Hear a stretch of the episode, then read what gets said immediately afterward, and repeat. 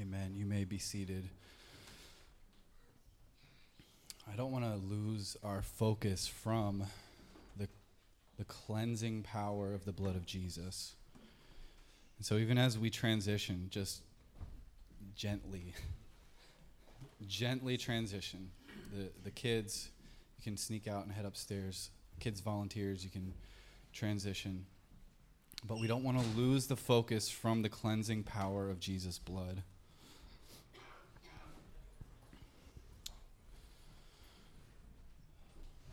Go ahead and turn in your Bibles to Galatians chapter 4.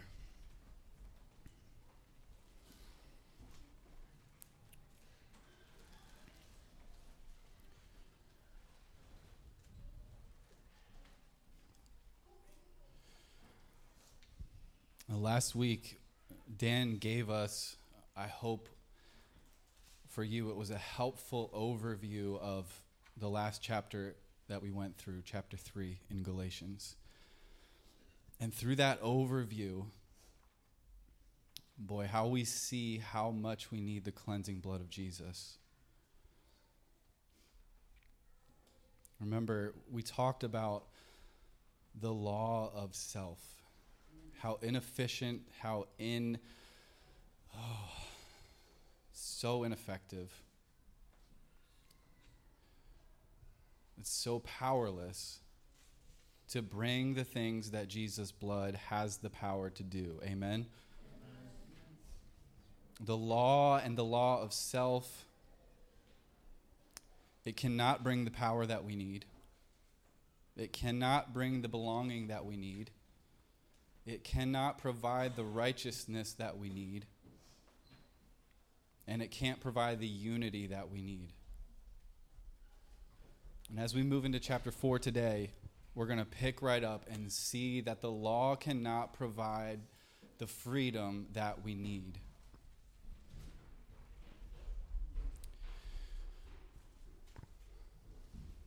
Paul writes in Galatians chapter 4, starting in verse 1 What I mean to say is that the heir, as long as he is a child, is no different than a slave though he's the owner of everything. But he is under guardians and managers until the date set by his father. In the same way, we also, when we were children, were enslaved to the elementary principles of the world.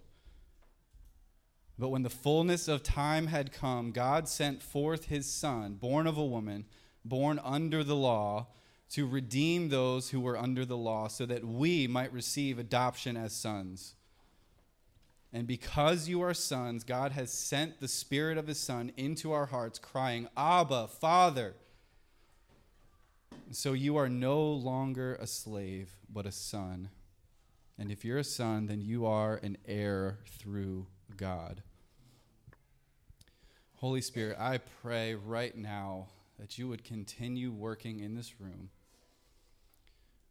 Lord, continue that applying work where you take the blood of Jesus, you take the love of the Father, and you wash it over us deep down into our hearts.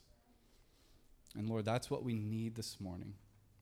So would you do that work through us as we listen, as I speak, Lord, as we tune our hearts into you? Spirit, I pray that you would open our hearts to hear this in Jesus' name. Well, as you jump into chapter 4, I think you guys will recognize some of that language Paul is using from the stuff we just went through in chapter 3, talking about heirs, children, slaves. But in chapter 4, Paul is going to take that idea and he's going to continue kind of teasing it out, but he's going to take the illustration of guardians and heirs and he's going to kind of twist it and, and flip it into something different. He actually takes what was in chapter 3, a positive thing, being an heir, and he shifts it in chapter 4 as something that's actually negative. And this is what he's saying outside of Christ, in other words, those who are under the law, who could be heirs, are actually no better than slaves. And you're like, whoa, wait a second. I thought we wanted to be heirs of God, right? Well, let me explain this a little bit. And if you uh, if you could look in there, there's a picture in the slides for the sermon. Uh, back in the 90s, I think this helps cap- capture the thought of what Paul's going after. There was a film that came out starring Macaulay Culkin, and he was the world's richest boy. He was a little kid named Richie. He was the son of a billionaire named Richard Rich. And if you guys have seen that movie, the villain in the story is one of his father's executives, Mr. Van Dough. And Mr. Van Dough tries to sabotage the company so that he can take over. And so it seems like his evil plan has worked because Mr. and Mrs. Rich's plane crashes and they're nowhere to be found. And so he moves into the office to take over the company. And right at that moment, when he thinks he's in charge, little Richie comes walking in with his suit on and sits down at his father's desk. I don't know if you remember, he's playing with the magnifying glass, making faces. And then he declares, I'm taking a sabbatical from school and as the sole heir of this company and the 51% shareholder, I am going to take over until my parents return. But Mr. Van Dough objects and says, You can't because you are not of legal age to exercise those voting rights. This is exactly what Paul is saying in Galatians chapter 4. The heir as long as he is a child, not of legal age, is actually no different than a slave, even though he's the owner of everything, because he's under guardians and managers until the date set by his father.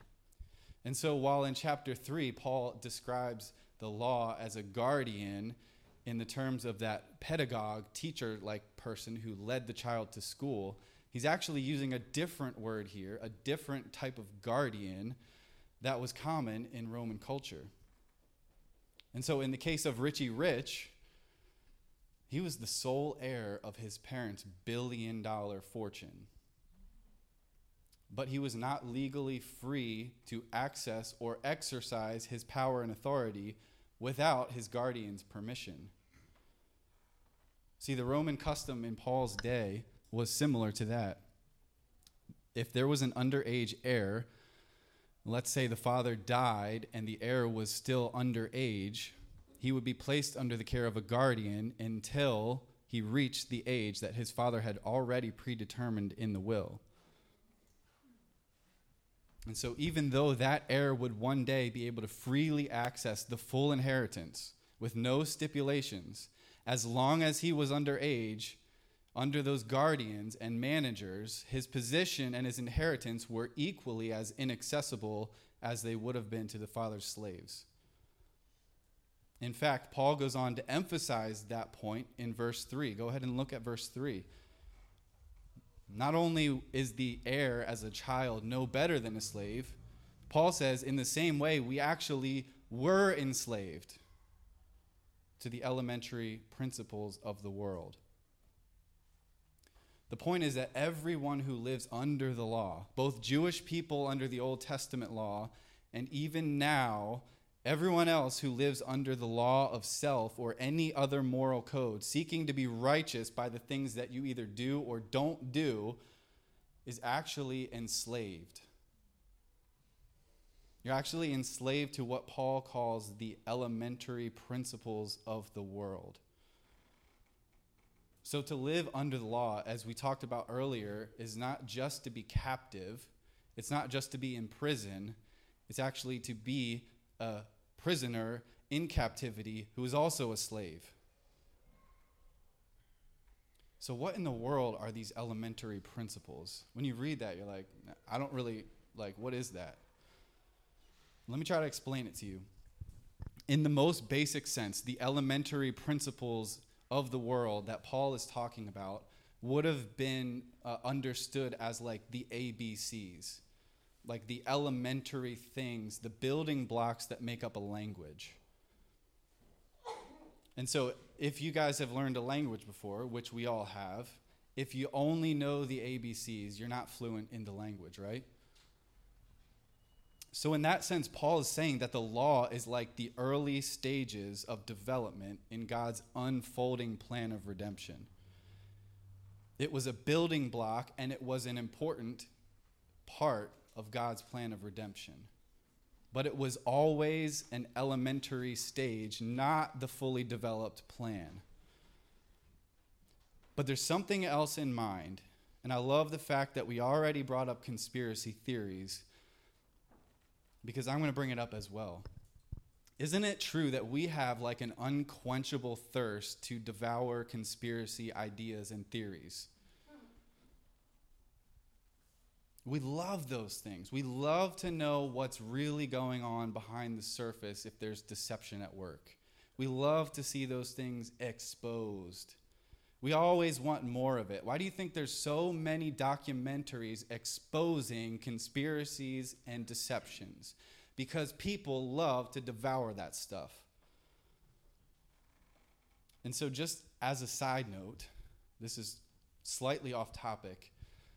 If I could encourage you guys to be careful when it comes to entertaining yourselves with those things. Deception is the number one tactic of Satan. Deception is not of God. And therefore, should we feed our souls and try to seek rest by entertaining ourselves with story after story of deception and scandal and all of those terrible controversies? I'm going to let that one lie and let the Holy Spirit do his work in you. But what I'm trying to get at is right here with these elementary principles, Paul is actually bringing up a conspiracy theory that is at work in the world. In the ancient world, the word that he was using was also commonly used to describe the elemental things, the physical elements that make up the universe. And the ancient understanding was that those elements were controlled and directed and guarded by spiritual forces. This is why some of your Bibles actually use the phrase the elemental spiritual forces or the spiritual principles of this world. We're talking about things like earth, wind, fire, water, stars, planets.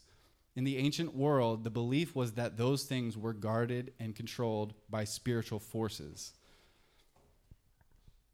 And Paul himself even says in Ephesians chapter 6, you know this verse well. There are cosmic powers of darkness and spiritual forces of evil warring against us.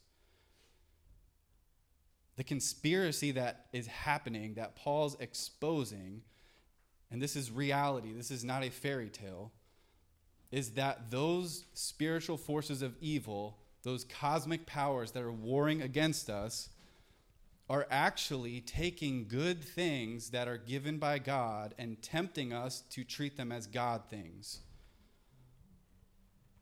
And that's exactly what's happening behind the scenes in Romans 1 that we talked about last week.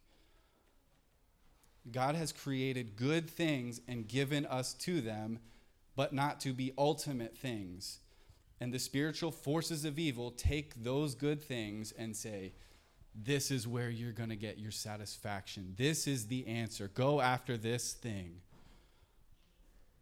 And Paul's saying you're enslaving yourself to those elementary spiritual things of the world that were never meant to be ultimate. And so, back to the point of verse 3 those who live under the law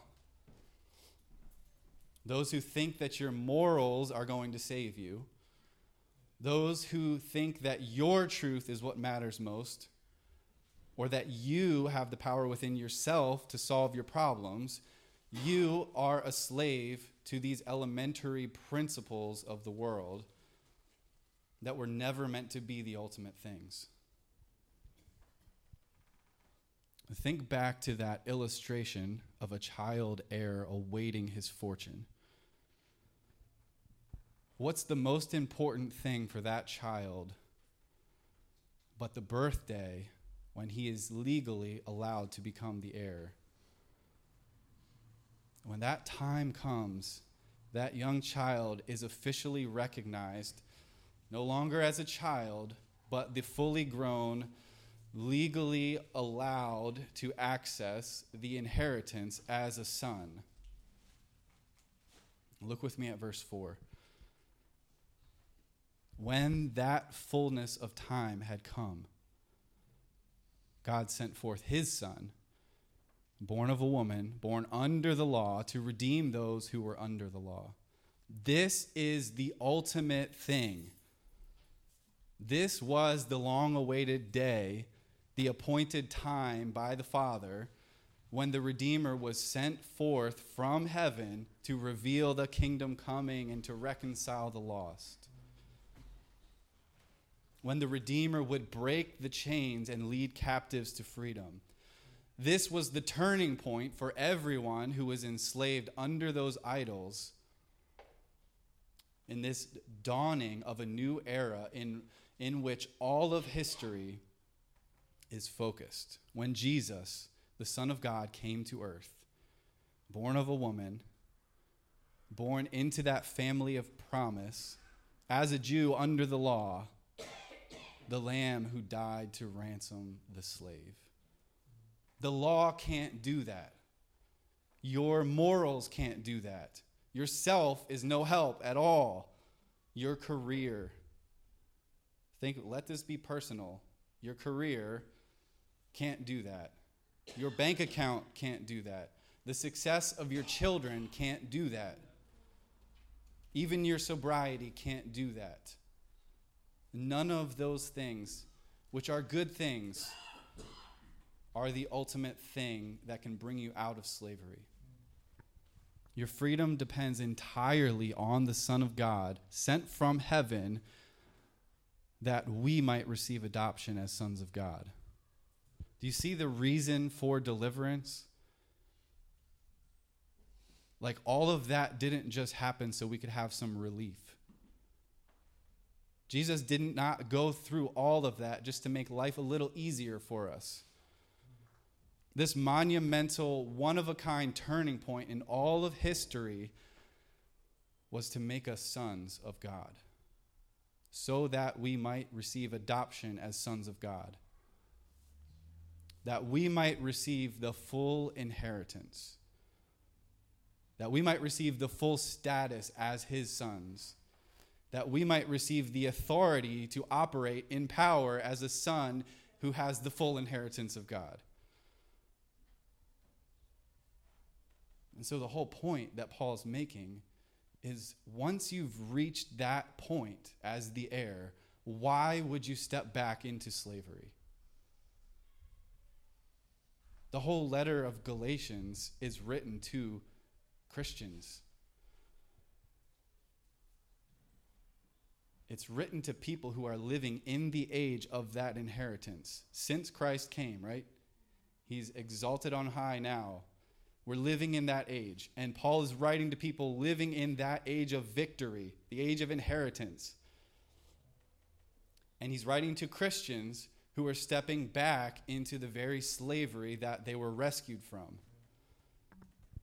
And this is where we have to be so careful. I think our tendency as Christian people, most of the time, is to hear the slavery freedom language and automatically assume that because I'm Christian, I don't have to deal with any of the slavery stuff.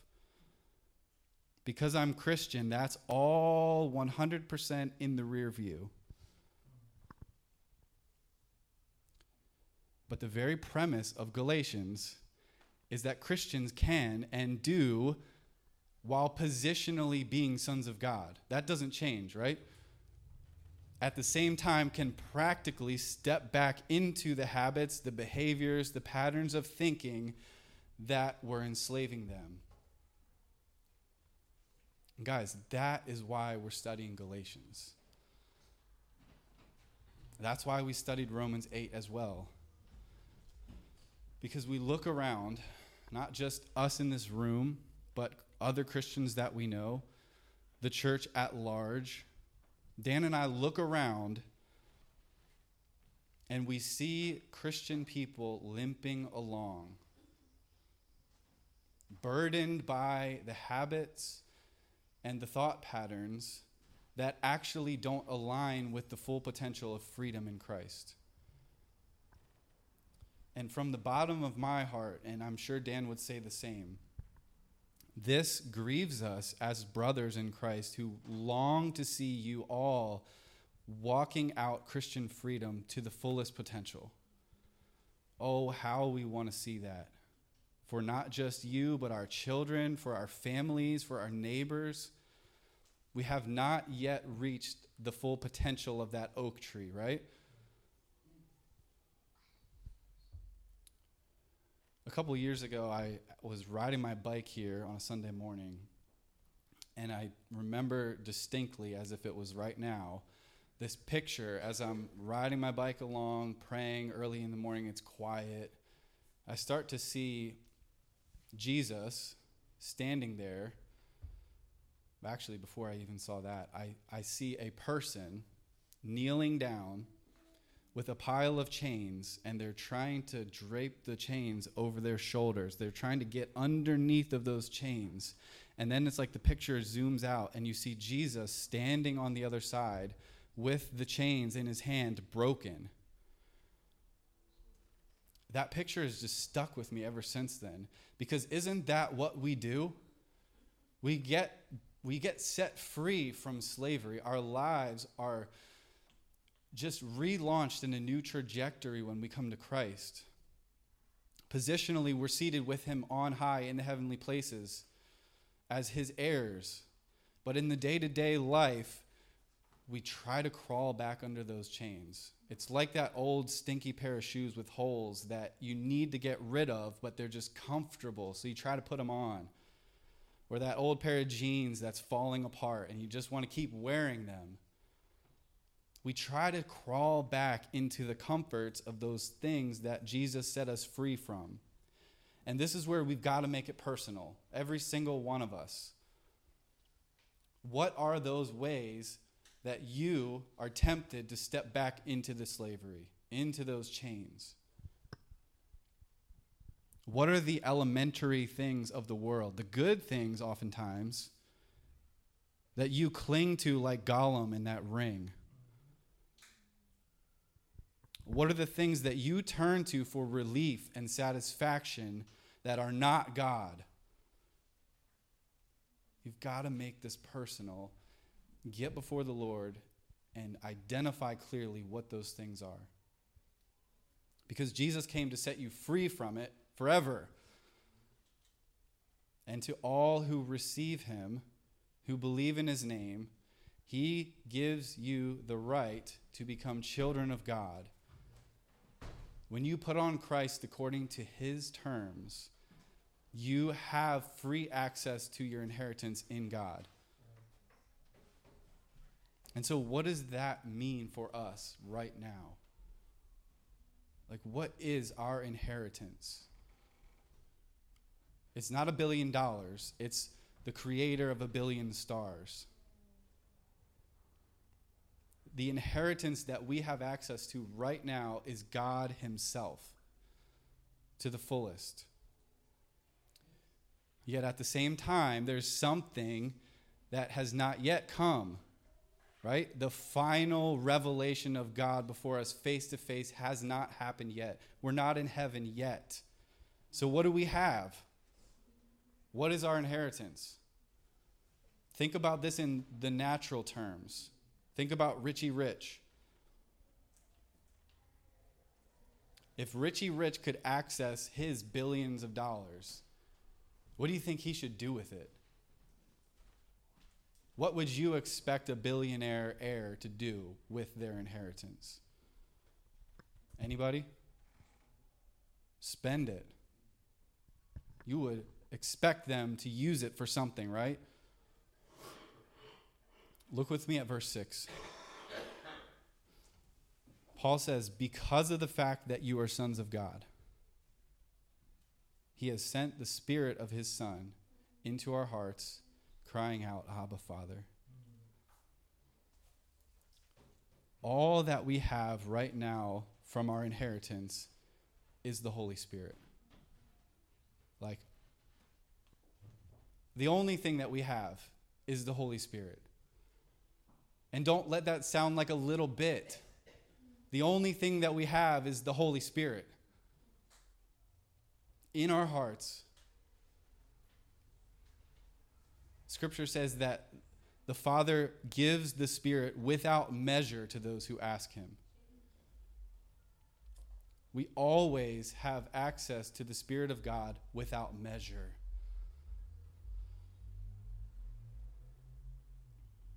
And so, while the Father sent forth the Son into the world to give us the position of sons, He also sent forth the Spirit of Jesus to the world to give us the power and the knowledge and the awareness to live as sons.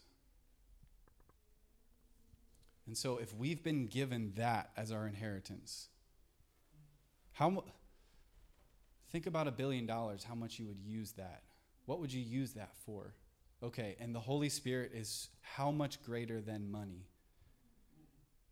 And if that's the inheritance that we have received, I think the Lord would expect us to use that inheritance, not as a not as the Lord is a tool for us, but he is, as the Bible says, the down payment of our inheritance. Like, in some sense, he gives of himself to be used in that way for his kingdom. And I just want to echo like, I'm not saying the Holy Spirit is our genie. I'm not saying that. But he gives of himself without measure to accomplish things through us. Matthew 25 is all about this. The master goes away on a long journey and he invests in his servants great amounts of money and he expects them to take that investment and to put it to work. He ins- expects a return on his investment. And when he comes back, the ones who have done so faithfully are blessed all the more by him, while the one who was scared to put it to work was cast out. Let that sober you. What have you done with the Holy Spirit for the kingdom of God? Have you taken for granted that inheritance? Have you been afraid to step out the way that Jesus wants you to with the power of his Spirit, with the authority of Jesus for his name's sake, for his kingdom? Guys, this is so important for us that we walk in the Holy Spirit. And this is where the rest of Galatians is going to go. This is the entire point. We don't have to live by the law because we have the Spirit of God who gives himself without measure, always testifying to the love of the Father. You know, the Bible says that we actually need the Holy Spirit to understand the love of God. We can't grasp it in our own mind. We need God's supernatural ability to understand it. Scripture also says that we need the Spirit of God to teach us the things that we have freely been given by God. We can't just figure that out on our own. We need the Holy Spirit to show us. Later in Galatians, Paul will, will tell us that even our fruits that we hope to bear in this Christian life are not from our flesh, but they're by the Spirit. What I'm getting at is that everything that we should be doing as a Christian is accomplished through the power of the Holy Spirit as we walk in step with Him. And so, why do we look around and see so many powerless, fruitless Christians filling churches around the nation and around the world with no witness for Jesus? It's because they're not walking in the power and authority of sons of God with the Holy Spirit, though they have the position of a son of God in Christ. They're not keeping in step with the Spirit.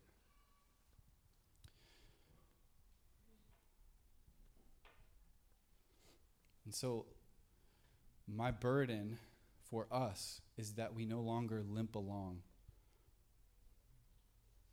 That we no longer try to hide under those chains of those worthless things that will never bring us freedom. Because as verse 7 says, you are no longer a slave. Even though you may act like it sometimes, you are not a slave if you're in Christ. You are a son, and if you're a son, then you are an heir through God. It's all accomplished through God. The Father, the Son, and the Spirit working together for the glory of God, and we just get to benefit from that. So I want to close with that.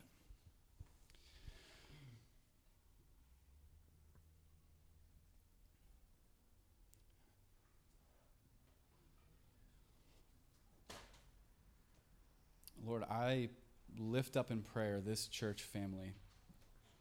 Oh, the struggles that we have been through together, the struggles that many individuals have faced alone, and the struggles that many are experiencing right now. And in the middle of those difficulties, Lord, that our tendency is to turn back to those enslaving things and try to find comfort in everything but you.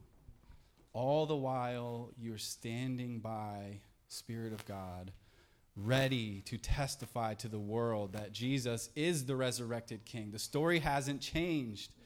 And we're, in fact, here for that very reason to get that story out, to bring more slaves out of slavery as Jesus sets them free.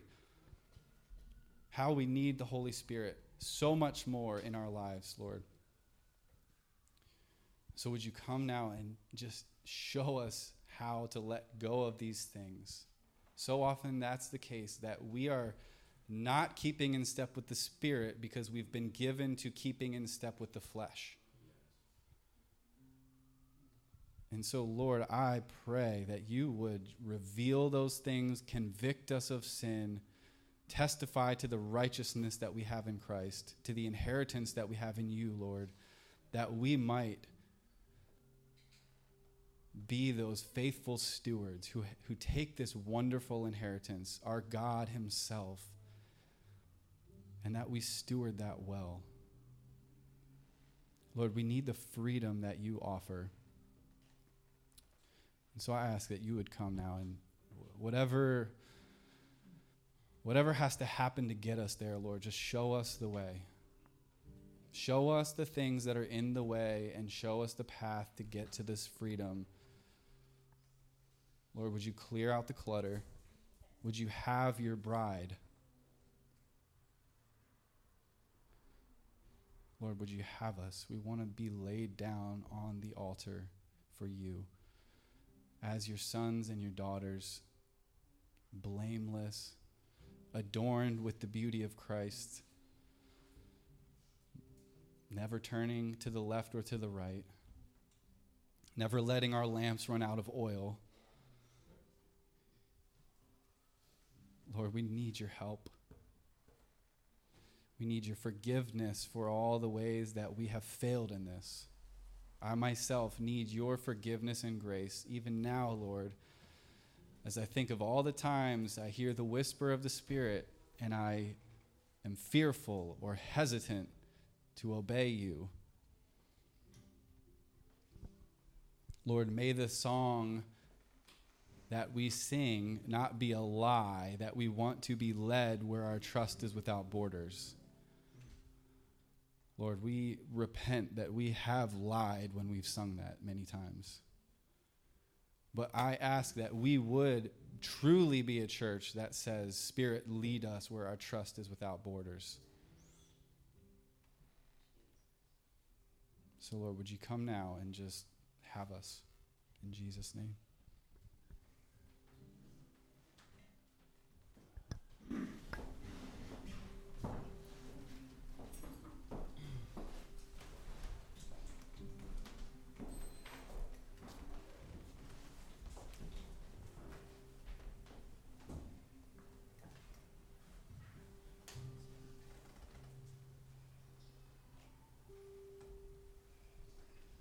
you to know as pastors. Um,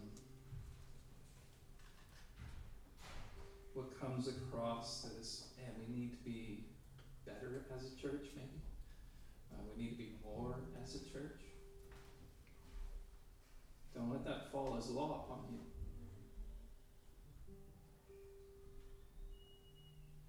And don't think that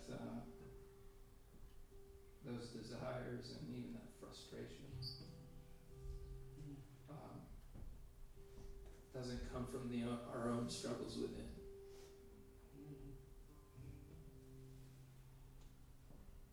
I think uh, I, I think I could say it this way: like at this point, our desires for this church are not theoretical. It's not just something. Oh, we read. Oh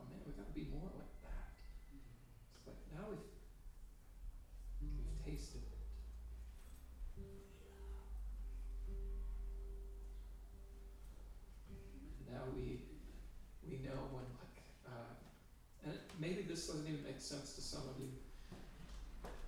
We know when he walks in the room.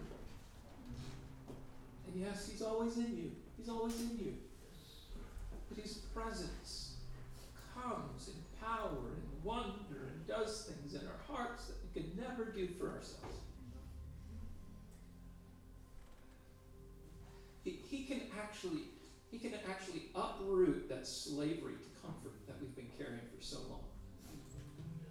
I remember, and I just feel like the Lord's telling me to say some of this. I remember um, I had a bit of an issue with smoking. My wife could tell you that. I thought I thought that was kicked. Working road construction back in college days, you know, man. Nicotine is a is a beast. But then I, I picked it up again later on, even as we were planting the church here. Go away. We were, we were actually reminded of it this past week, which is so good. remember, there's so many smoke shops, vape shops we were going by. And I told her, remember that? Remember those days? I had to have something. And all that was, I'm just going to be straight. For me, all that was was attempting to satisfy something within that only Jesus can.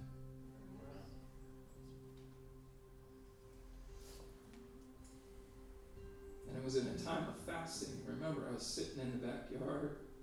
I was so weak. I was like, Jody, I can't do anything right now. And so she was like, just go sit.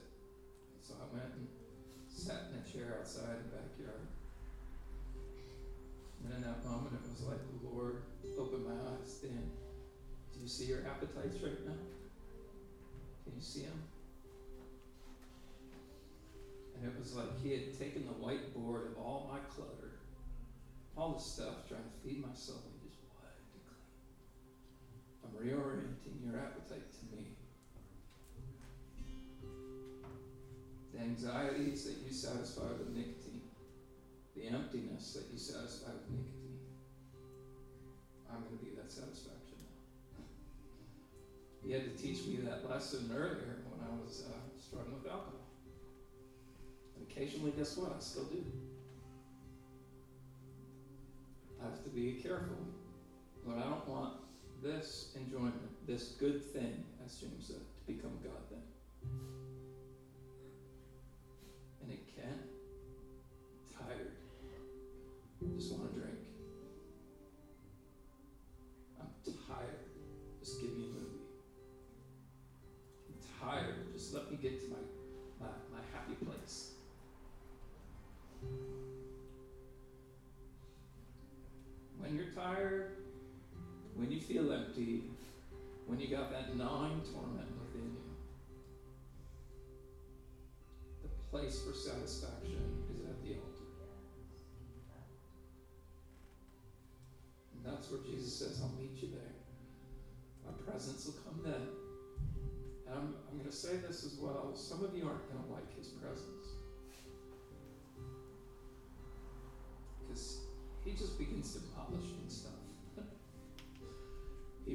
To make it begins making us different.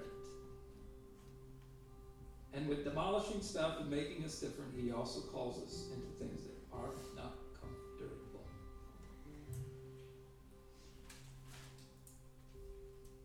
That's where he helps you learn in the journey.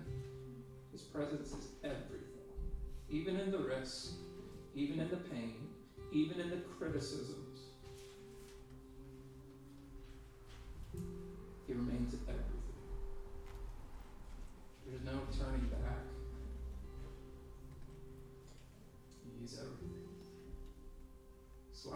Is for you.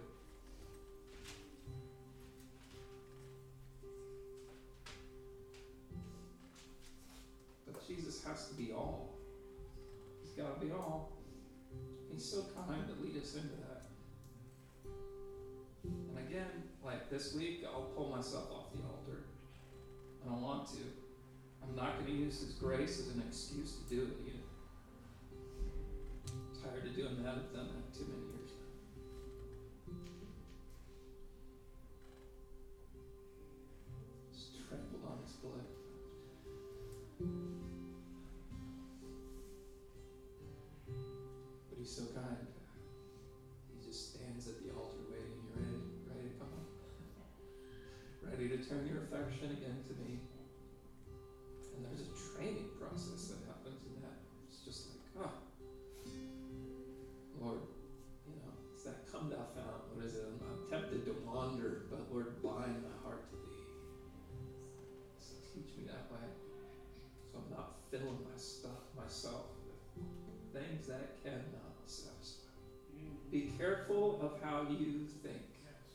do this for the glory of God without doing it for the glory of God.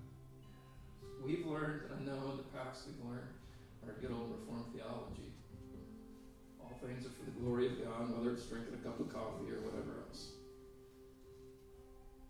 If you're using that for yourself under the banner for the glory of God, we've fallen short of getting to the altar. Just because you have the right, just because you have the liberty, doesn't mean you should walk in it. What would a son do? What would one do who's captivated with the face of the Father? He wouldn't do things just because he can. He'd want to keep his eyes on the Father. Father, what is good for me only make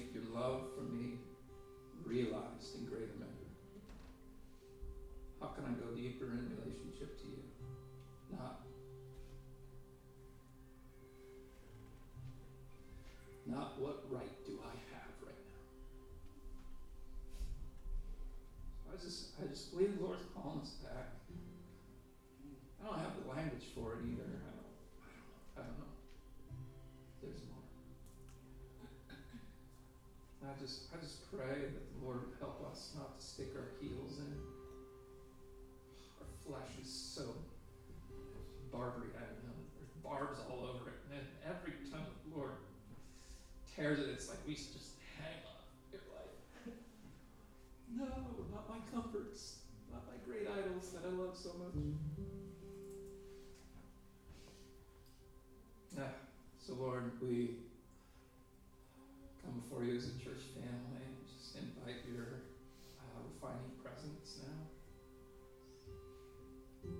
as a pastor, Lord, keep my flesh out of the way. I go to this is another story, my heart. I go down to this conference and it's just a blessing. The presence of God is there.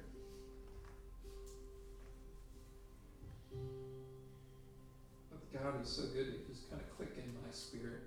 Say, Dan, look at your thoughts, look at your desires. Whether it's a stage or Ooh, I got I got to talk to that famous person.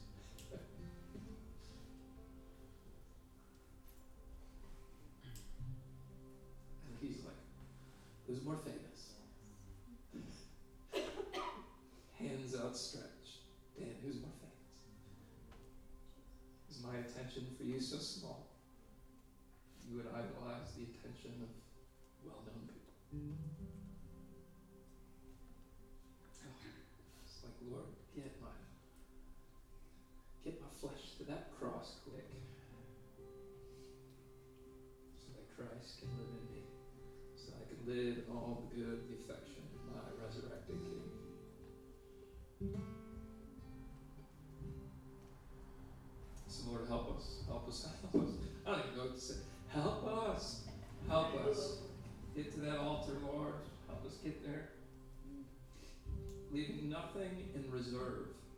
All of us for all of you. Glorious exchange.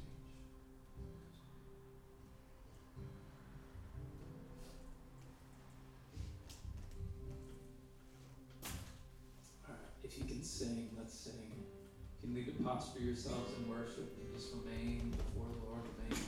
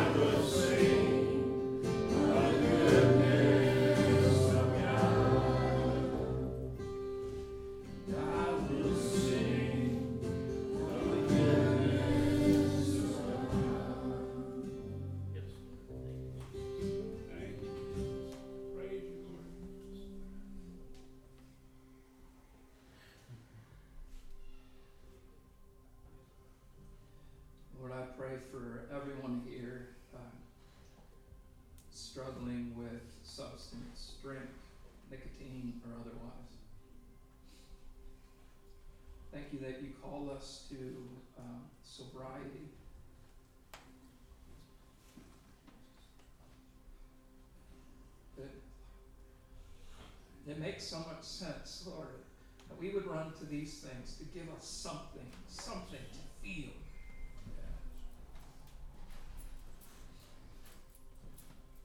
And so we condemn religiosity that says there's no feeling to be had with you. Mm.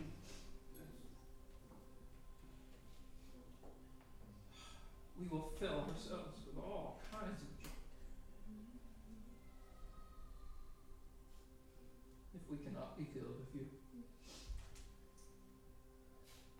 Of life.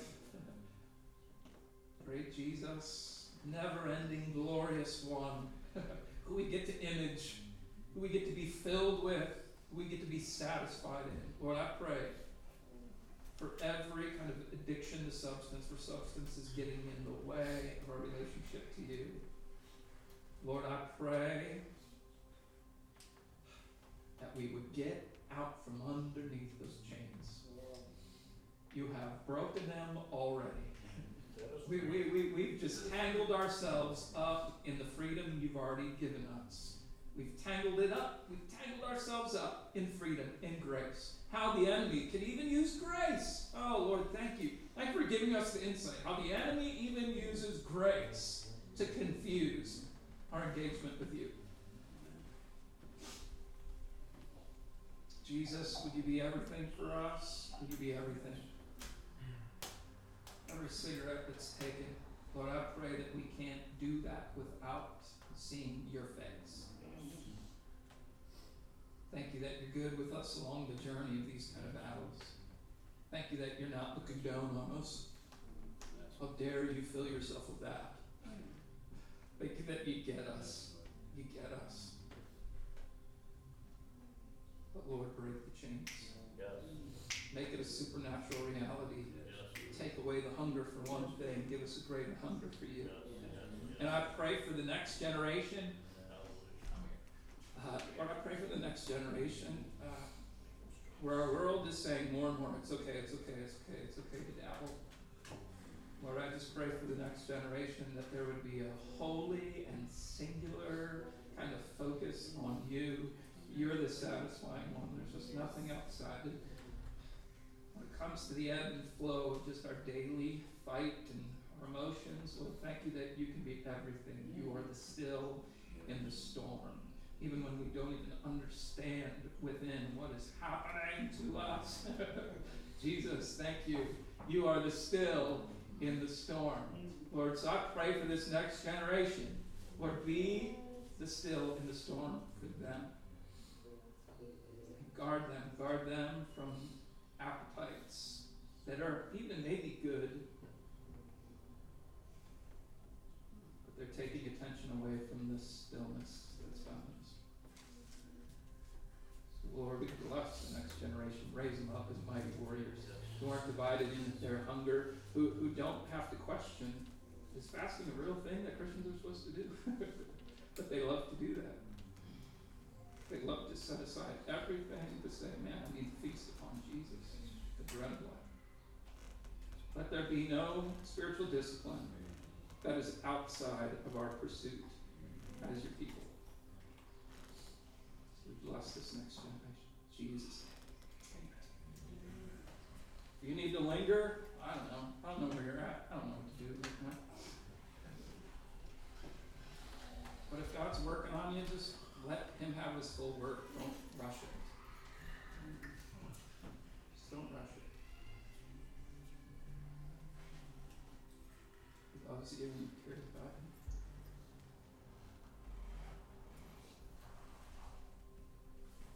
So if you need to, if you need to roll, you're like, oh, I'm, I'm good. You, you feel feel free to roll. Grab your little coffee on the way out. But if you'd like to linger, I'm, I'm not going to end this. I'm not going to even speak a benediction.